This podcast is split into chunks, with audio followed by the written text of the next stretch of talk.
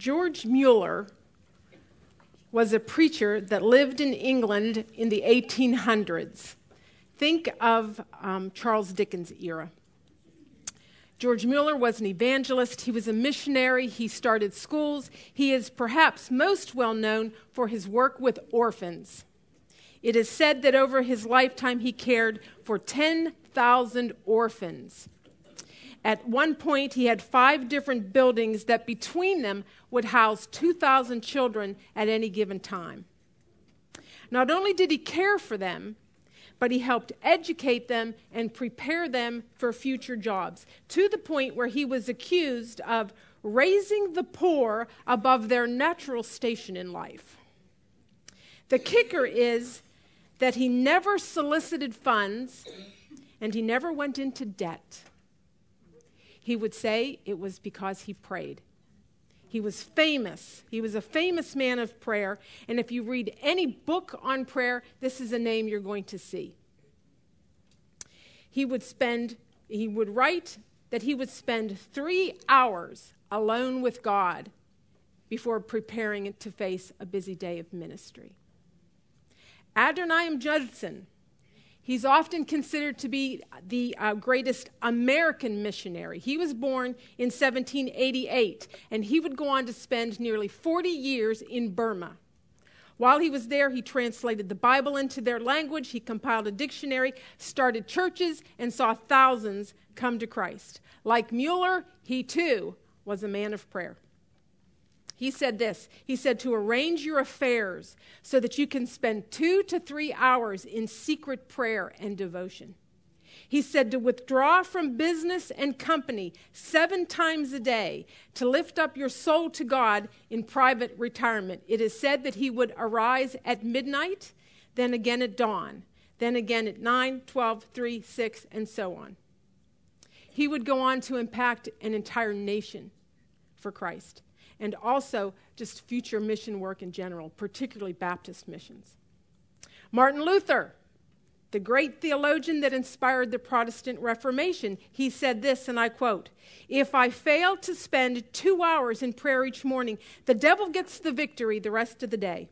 I have so much business, I cannot get on without spending three hours daily in prayer. Have you ever heard stories like that and wondered, what did they pray about for three hours? How did they find the time, first of all? How did they find the desire to go off and spend three hours and pray? And, and what do you talk about for three hours daily? Well, this morning we have the advantage of looking at the prayers of Paul, and they're going to give us some great insights into men such as these. If um, you have your Bibles. Would you turn with me to Ephesians 3? We are going to go back and forth. Your homework had you looking at two passages. You looked at the end of Ephesians 1 and the end of Ephesians 3. And so we're going to be going back and forth between those. Uh, I'm not going to take the time to just read through the passages all together at once now, but we'll go through them uh, as we address them. Now, I want to start with a disclaimer. Um, this is not going to be an exhaustive lesson on prayer. Okay, we can assume Paul spent time with the Ephesians. We can presume that he has already taught them the basics of prayer. Okay, he was an apostle, and apostles would teach the words of Jesus. So he likely has already taught them the Lord's Prayer. So there are going to be things today that are important about prayer, but that we're not going to talk about today. We're not going to address them today. Instead, we're going to look at the things that he specifically focuses on in these passage. And I have arranged them. Uh, there's five different things we want to address. We're going to look at who he prays to, when he prays, why he prays, what he prays, and how he prays. That's, um, that'll be our um, strategy this morning. Okay, let's start with chapter 3. Look at verse 3 14. That's where we'll start. He writes, For this reason, I bow my knees before the Father, from whom every family in heaven and on earth derives its name. Okay, let's stop there. Anytime you are studying the Bible, one of the best things to do is start with the obvious. Start with the things that are obvious, start with the easy things. So that's what we're going to do. We're going to ask the question who does he pray to? All right, point number one on your paper. He directed his prayers to God the Father. God the Father. Now, this is important because remember what he's just told us earlier in the same chapter. He's told us that we have been adopted as daughters. And we now know that means that our status has changed. And so that we now have access, intimate access to the Father. Okay? When Bob, uh, when Grant was four, Bob and I used to teach his Sunday school class. And we, I would gather up all the little kids before snack time or before story time, and we would all sit down in a circle, and we would all close our hands, or fold our hands, and I would lead them in prayer, and I would say, "Oh, dear precious Jesus." Well, one day, one of the mothers came to me and said, I want you to know, my daughter, when she prays, she always folds her hand and says, Dear precious Jesus, just like her teacher Heidi. well, I wish I had taught her correctly because the example of Jesus was our, God, our Father who art in heaven.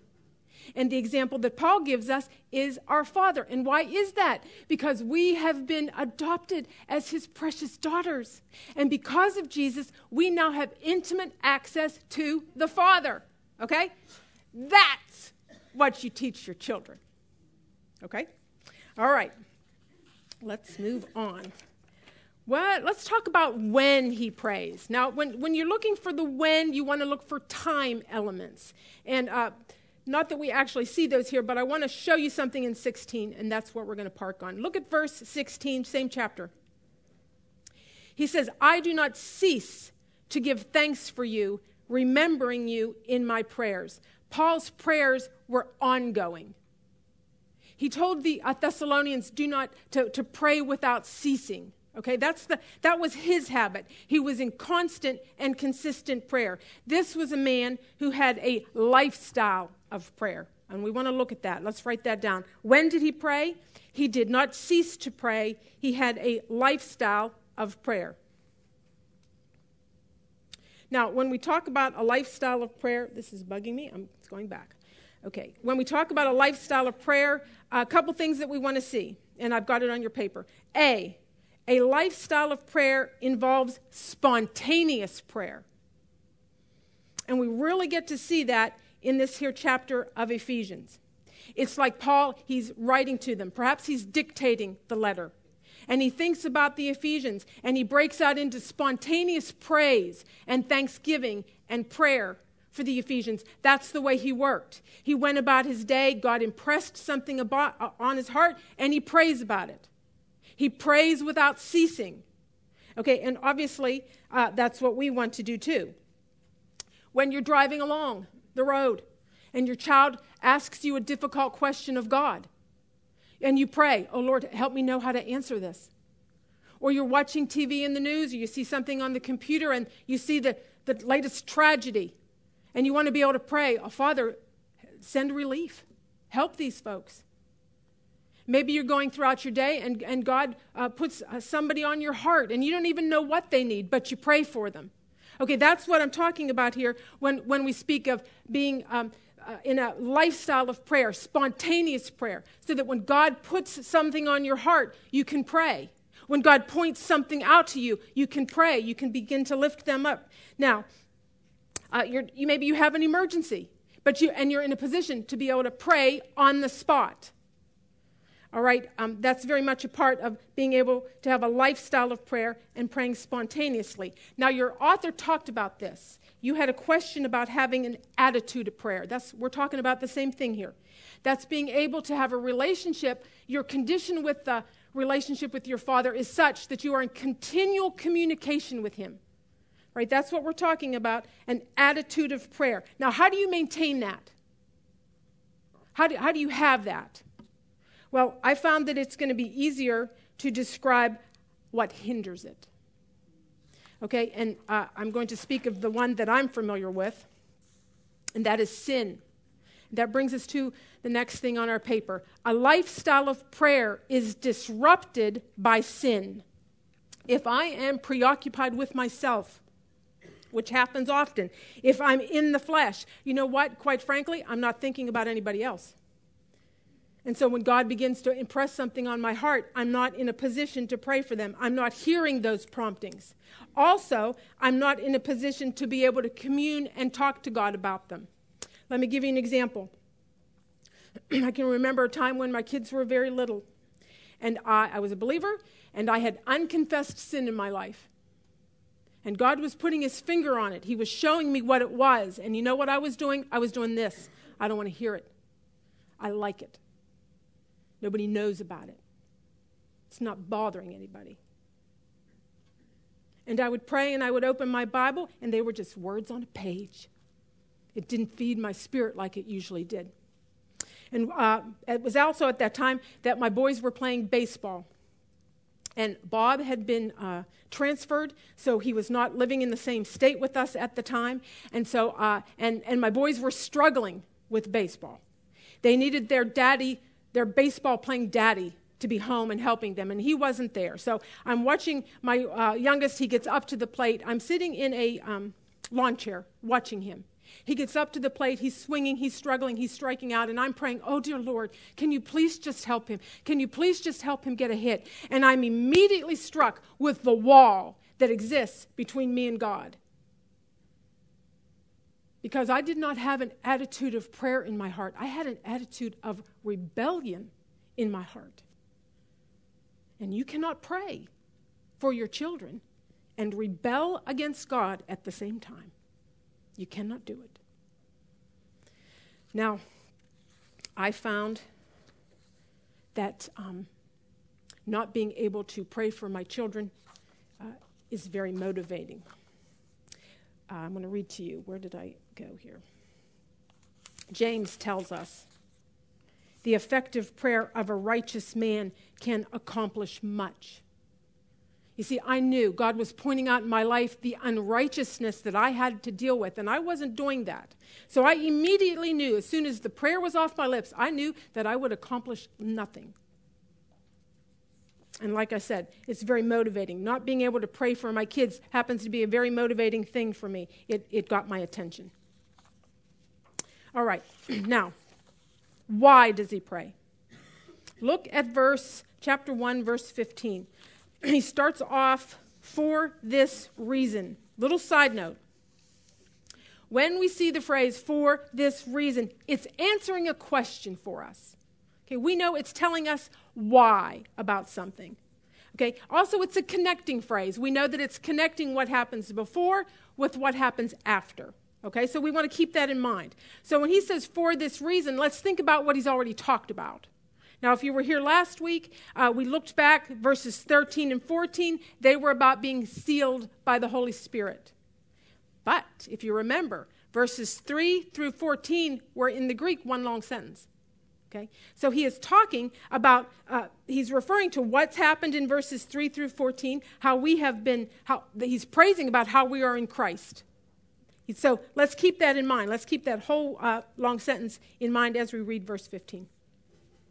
For this reason, because I have heard of your faith in the Lord Jesus and your love toward all the saints, I do not cease to give thanks for you, remembering you in my prayers that the God of our Lord Jesus Christ, the Father of glory, may give you the spirit of wisdom and of revelation in the knowledge of Him, having the eyes of your hearts enlightened.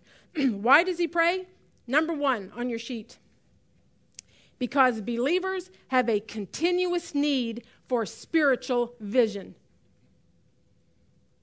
You could also say uh, continuous need for spiritual understanding, enlightenment. God know, Paul knows that we will never be able to understand the spiritual things, the spiritual things of God, apart from the Spirit of God making them known. And Paul knows that's going to be an ongoing need, so he prays.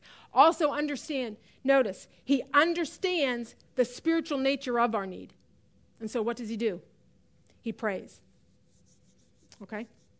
He prays that God will give their hearts understanding. All right, next, I want us to look over at chapter 3, verse 14. 14, he's telling them that he prays for them. At 17, that's where we're going to pick up. Now he's going to tell them why. Watch for this in 17. So that Christ may dwell in your hearts through faith. Christ may dwell in your hearts through faith. Now, that can be a little confusing because you might be thinking, what is he talking about? Uh, isn't he writing to Christians? Doesn't he already dwell in their hearts? Well, when he writes about Christ may dwell in your hearts, he is talking about Christ being at home in your hearts. He's talking about Christ coming into your heart and ripping up the carpet and pulling down the old smelly drapes and going about in your life redecorating and putting the things that He desires in there so that He is comfortable and so that He is at home in your life, in your heart. Okay, that's what Paul is referring to. Now, have you ever heard of that? We've talked about things like that before. have you ever thought of things and found yourself going, Jesus, could you just look away for the next two hours? Because I have this movie that I'd like to watch, and I actually I think it's going to make you a little uncomfortable. Well, Paul does not want that to be the case. And so he prays. That's why he prays, because he wants Christ to be at home in their hearts. Listen, what a prayer for your children, for your believing children. To pray that they would be uncomfortable with the things that make Christ uncomfortable. Pray that for me. Okay, let's look at verse 19 because we're going to see a very similar idea here. Look at verse 19, we're in chapter 3. And he writes, And to know the love of Christ which surpasses knowledge. Okay, that's what he prays. Now watch for why. That you may be filled up to all the fullness of God. Paul wants the Ephesians to be filled up, filled to the brim with the fullness of God. You see, if you're filled up to the brim with the fullness of God, you don't have room for any of the other junk. Okay? Paul wants them to be filled and controlled by God to the fullest extent. Now, here's the thing Paul knows that you don't start out like that. You start out as babes. He's talking to Christians. And you start out as babes in Christ. Now, yes, you have been blessed with every spiritual blessing in the heavenlies. And yes, uh, Peter tells us that you have been granted with everything pertaining to life and godliness. So you have been equipped with everything that you need. But we start out as babes. We're equipped, but we're babes, and we need to grow. Okay, so that brings us to uh, reason number two why he prays. because true spiritual growth demands prayer. Paul knows that true spiritual maturity and spiritual the spiritual discipline of prayer they go together. And you are just not going to see one without the other.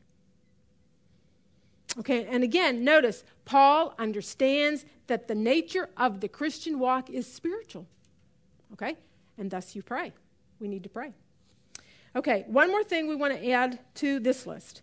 Uh, and we're going to go back to chapter 1, verse 15. He says, For this reason, because I have heard of your faith in the Lord Jesus and your love toward all the saints, I do not cease to give thanks to you, remembering you in my prayers. Third reason he prays, because he loves them, because he loves the saints. Christians, pray for one another. Okay? Paul, remember, he loves the Ephesians. He's in jail, he's in prison because of the Gentiles. So, do you realize that one of the ways that we love each other is we pray for each other? We pray with each other. I love the question she has in your book. She asks you, What do you do when you have a struggling sister? What do you do? Do you give her advice? Maybe the, uh, a good book to read? A website to visit? That's okay that sometimes that's exactly what we need. I'm not saying that um, there's not a place for that, but where does prayer fit in? Where do you pray? When do you pray? Because we need to be praying for one another and with one another. I want to tell you a story. uh, years ago, my kids were little. I had a girlfriend that was going through a terrible, terrible experience. she shares her circumstances with me and another girlfriend. And we tried to help her. We talked about it, we supported her, tried to encourage her any way we could. And then somebody got the great idea out of desperation, we should pray together about this. And so uh, we said, we agreed. And um, there were six little kids at the time between us. So we gathered at my one girlfriend's house. She had kind of like this basement area where she had all the toys set up. So we put all the kids there. And then the three of us sat and huddled in off to the side and we just prayed. And we cried out to God. And well, to be honest with you, um, nothing in her circumstances changed. Things went on like they were. But for the three of us, that was that prayer time was so sweet and so comforting and so encouraging that we said, let's do this again. And so we decided, let's do it every week. And so we would, um, I, I, my one son had a, a little uh, gymnastics class that he took, and it was right next to where the one girlfriend lived. So I would drop him off and then quickly drive to my girlfriend's. That gave us about 50 minutes. So that meant that we had to get there and get down to business right away. It also meant that we, that we ended on time so that it was never a real um, a struggle or a burden on anybody's schedule. Um, but during that time, we got to uh, pray for each other's children. We prayed for our marriages. We prayed for our church. They were very savvy on what was going on in the world, and so we prayed for politicians and the culture, and there was always little kids around. We didn't let that stop us.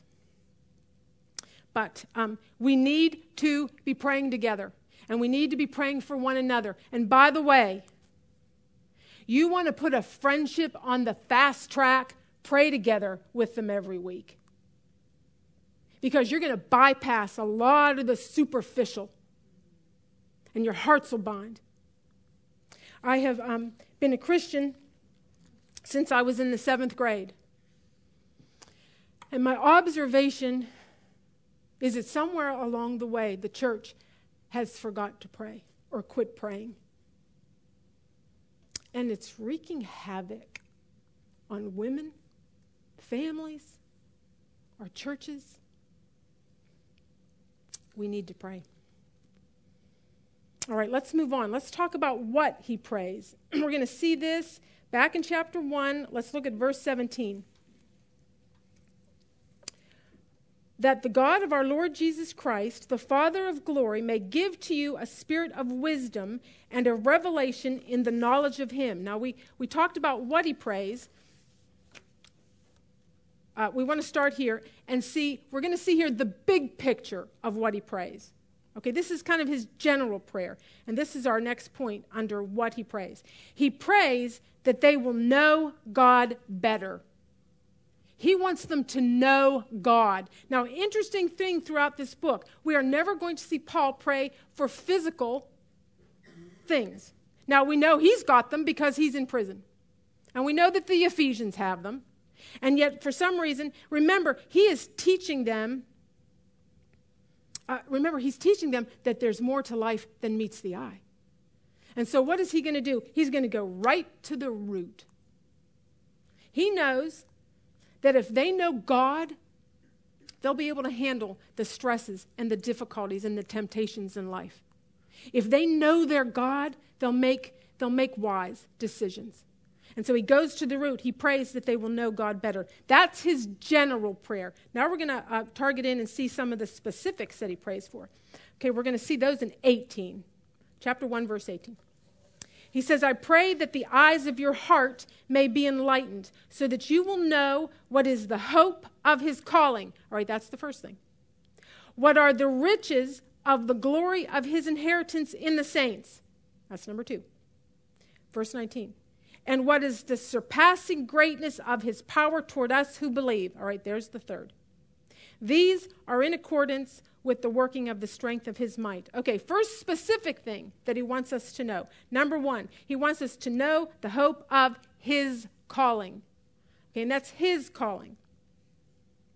Now, what is his calling? Well, just let's think back about what he's been talking about. Verses 3 through 14. All of those things that we experience as blessings, uh, our spiritual blessings, they're a result of his calling you. So that's what we're talking about here. Paul wants you to know those, he wants you to understand them. He wants you to understand the hope of knowing those.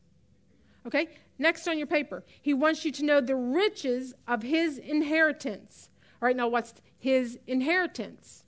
A couple things here. There's a debate. Some wonder is he talking about the inheritance that we have in Christ that we talked about last week? Or is he talking about it being his inheritance? Are we talking about the church or the saints, how they are God's inheritance?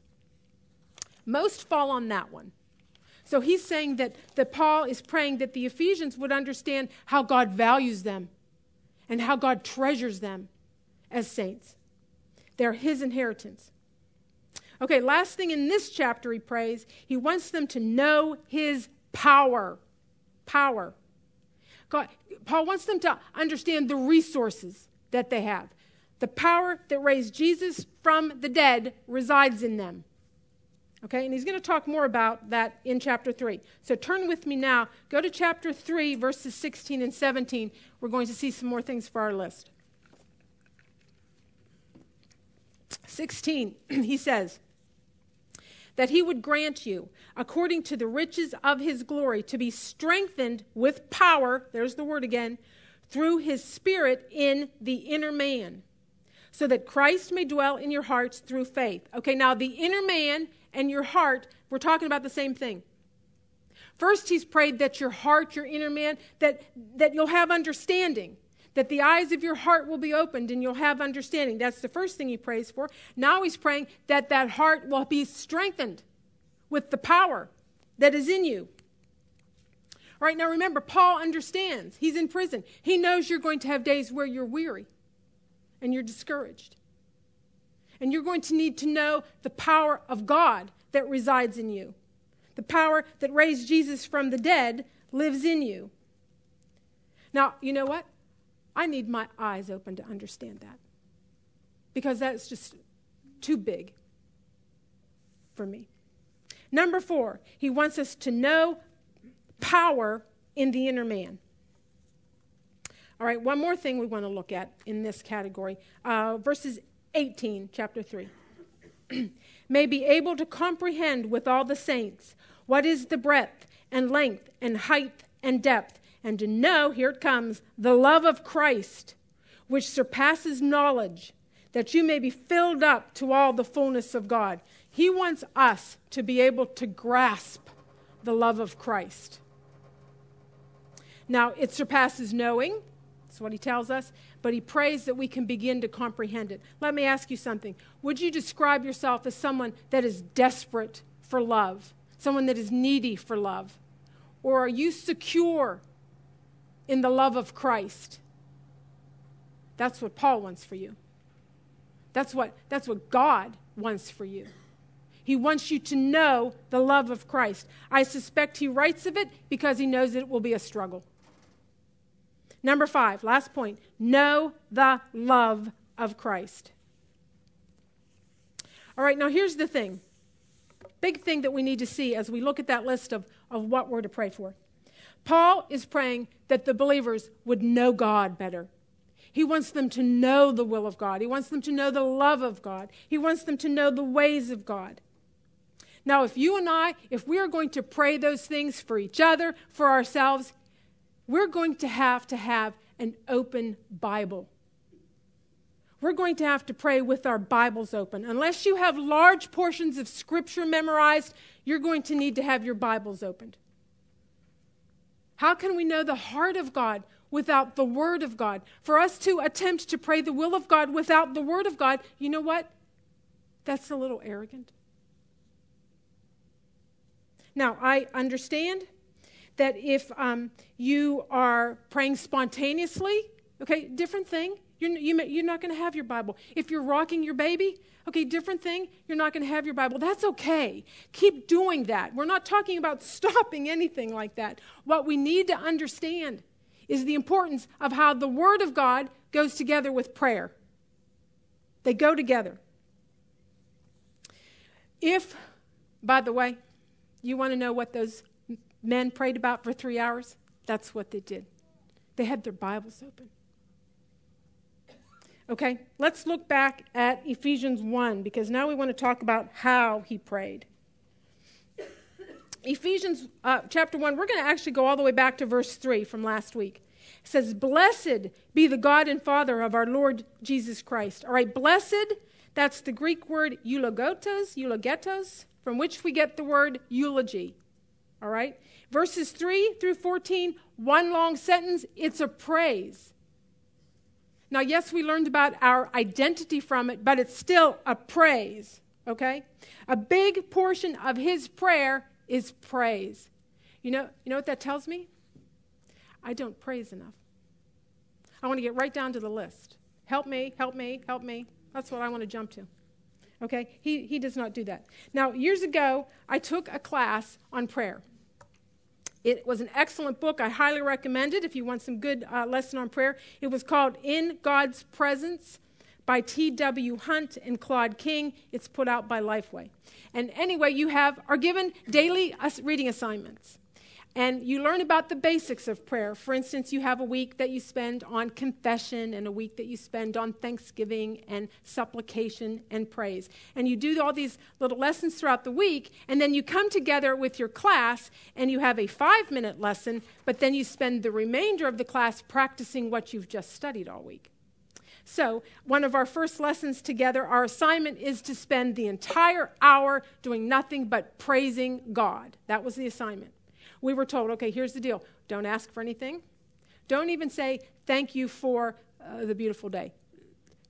Because we were going to learn that a different week. The, the, the assignment was we're just going to spend an hour praising God. Well, I hit the jackpot because I happened to be with five people that just loved to pray. So uh, it was a sweet, sweet time. But the class before me, the teacher said that um, he had people in class that cried. They, they didn't know how to do it. And they thought they were just coming to a class that they were going to hear about prayer. They didn't know they were going to have to actually do it. so, here's the thing we don't want to be that class. We don't, want, we don't want to be that class. We want to be women that know how to praise, to praise God. Now, yes, we are told by Jesus that we are to take to him our needs. We're to ask for our daily bread. We're to pray about the things that um, our needs and our anxieties. But I want to tell you something. On that day, after I, I went to that prayer meeting with a long list of needs, but do you know how I looked at that list when we were done praising for an hour? It looked very easy. You know, the, the reality is that when one of us among us has a, a struggle or a problem, you know what we need to do? Gather around her. Praise God. So, okay, how do we eulogize God in our prayers? Okay, how do we incorporate more praise in our prayers? Well, I have a girlfriend. She gets up every day at 5 o'clock to meet with God. First thing she does, she puts on the headset and listens to praise music, and she just gets to praising and thinking and exalting God.